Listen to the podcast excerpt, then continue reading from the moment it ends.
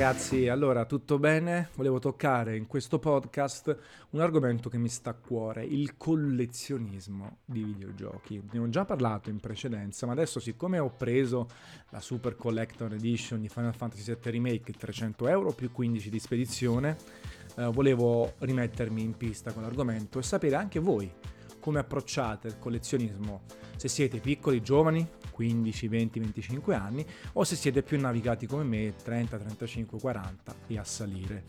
Allora, dovete sapere innanzitutto che io sono sempre stato un grande collezionista di videogiochi, talvolta anche senza senso. Una delle cose più insensate che ho fatto ai tempi di PlayStation 2 ho cominciato a collezionare tutti, e dico tutti, PlayStation 1 anzi, e poi 2, tutti, e dico tutti, i JRPG americani e giapponesi. Era un periodo in cui molti non arrivavano in Italia, una parte piccola ma comunque sostanziosa non arrivava negli Stati Uniti e tanti erano soltanto in Giappone. E io che ero un grandissimo giocatore di, R- di JRPG, lo sono ancora compatibilmente al tempo, veramente provavo di tutto, non soltanto i capisaldi, i Chrono, eh, Chrono Trigger, poi Cross e compagnia, Xenogears, i Final Fantasy, ehm, i Parasite Eve, eh, tutte le piccole kitty grandi e così via, ma li collezionavo a priori tutti, ne giocavo una buona percentuale, ma a un certo punto sono arrivato a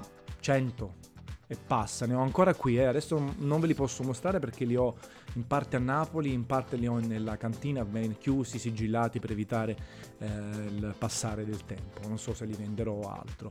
Però era una sorta di follia, mi usciva qualcuno, andavo sui shop stranieri e ordinavo pagando le spedizioni, talvolta la dogana. Poi li provavo, alcuni non erano mai aperti, eh, li ricollezionavo, Xenogears ce l'ho in tutte le salse possibili e immaginabili, eh, anche Shenmue, cioè tutte le Collector's Edition, anche se poi non è proprio un JRPG. E quindi mi era partita la, la brocca, dovevo comprare tutto. A un certo punto mi sono reso conto che non ci stavo dietro, sia a livello economico, e vivevo a casa, genitori, primi lavoretti, quindi comunque potevo spendere. Ero pure un po' nerd, sfigatello al tempo, quindi uscivo, ma non tantissimo. E non ci stavo dietro a livello economico, ma anche a livello proprio di collezionismo. Ce li avevo, li guardavo e non li mettevo su, non li giocavo, passava il tempo. Poi è arrivata la fase secondaria di PlayStation 2, PlayStation 3, Xbox, bla bla bla, il PC è tornato per quanto mi riguarda chiaramente in auge e così via. E quindi ho detto ma che cacchio ho fatto? Poi ancora ho comprato tante cose, ehm, le Collector's Edition su PC, tutti i titoli Blizzard, ho una Collector's Edition di StarCraft e Diablo, anche Overwatch che ci gioco pochissimo e quelli più passati. Eh, così come tanti gadget. Eh, gadget, se vedete la mia scrivania è famosa, no? Sul mio blog personale, anche se non la aggiorno più, trovate le vari step della mia scrivania.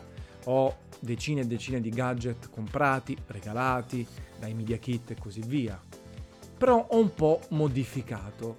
Compro le cose, le collectors, dei giochi che conosco, che ho già giocato, che mi hanno particolarmente catturato. Quindi sono uscito da questo tunnel del collezionismo enorme, non compro, ne compro una ogni 8 mesi di collectors se va bene. E però vi faccio l'esempio banale, Death Stranding e Final Fantasy VII Remake. Non ho comprato la collectors di Death Stranding perché è una nuova IP, nonostante sia un fan di Kojima, nonostante io ho rotto le uova nel paniere con la data di uscita in anteprima, nonostante veramente per, lui, per me lui è un god, c'è un sacco di un god, un dio, e c'è un sacco di foto insieme, interviste, tutti i giochi li ho consumati.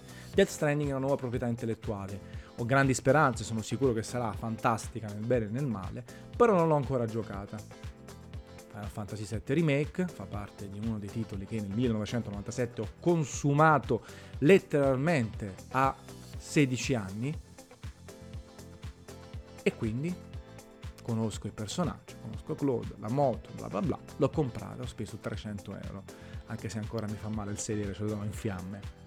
Poi sai che succederà ragazzi, magari gioco Death Stranding mi rimane nel cuore incredibile, mi appassiono, cercherò a tutti i costi la collectors, quelle poche rimanenti, magari a un prezzo maggiorato, raddoppiato o triplicato. E in generale, quindi, quando c'è una nuova proprietà intellettuale, raramente compro uh, la mm, collector o la steelbook e così via, vado digitale e seguo la filosofia di Gianluca Loggia, compro il 95% dei giochi in digitale e il 5% Collector's Edition. Uh, stando attento a quello che esce. Ogni tanto mi piace prendere uno steelbook uh, di comunque brand che conosco, no? Zelda, vabbè, ho comprato il Day One Breath of the Wild, ho comprato la, la Collectors, quella con la spada. Uh, vedete, tutte cose che conosco, quindi un collezionismo al contrario. Non tanto anche per la bellezza dell'oggetto, chiaro, mi incazzo tantissimo quando fanno delle collector che costano 110, 150 e la qualità del materiale, della statuina, della spada, del gadget è pessima. Vi faccio l'esempio, se non sbaglio, di Uncharted 4 proprio, veramente brutta la statuetta di Nathan Drake. Viceversa, compro cose a cui sono affettivamente legato, così che quando ce l'ho sulla scrivania, una volta ogni morte di papa, le guardo e faccio un sorriso. Un po' come il quadro qui che ho del Vesuvio, bellissimo, illuminato di notte. Una volta ogni tanto, eh, però guardo e mi viene qualcosa in pancia o comunque un pensiero positivo, un pensiero nostalgico. Una cosa invece a priori esce il cascone di, di, di, del gioco, che ne so, di Rage, che mi piace, divertente, però sti crancazzi. Non lo compro perché è bella la collector, anche perché che ci facciamo oggi ragazzi con le collectors? Spesso non ne manco le apriamo perché perdono di valore per una futura rivendita che mai ci sarà o ci sarà fra cento anni oppure prendono la polvere, oppure non sappiamo più dove metterle. Allora questo senso di collezionismo, lo dico da 39enne, eh, magari a, cioè a 20-25 non ero così, ve l'ho raccontato, faccio fatica. Allora più che altro veramente legarmi a pochi brand, poche emozioni, poche collectors e comunque cercare di metterle in bella vista, non da parte, aprirle. Anche la PlayStation, adesso mi viene un colpo, del ventesimo anniversario io l'ho aperta, l'ho utilizzata e poi l'ho riposta quando ho preso la Pro, perché era la versione normale. Sti gran cazzi, cioè non si vive altrimenti. E invece è più bello dal mio punto di vista di farla così, perché, ripeto, con un'esperienza di 30 anni in videogiochi, un'età verso i 40, bla bla bla bla bla. Eh, però volevo condividerla un po' come approccio io. Vorrei sapere invece voi come vi approcciate alle Collector's Edition alla collezionismo dei videogiochi, eh, non solo alle collector, anche le copie fisiche.